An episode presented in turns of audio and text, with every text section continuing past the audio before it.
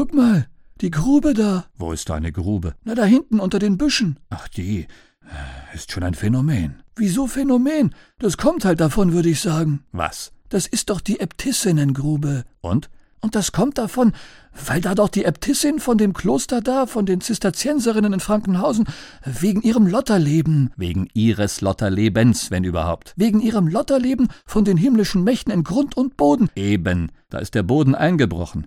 Wegen dem Gipskarst und den Auswaschungen darunter. Wegen des Gipskarstes, wenn überhaupt, du Rationalist. Jedenfalls nicht wegen des Lotterlebens, du Phantast.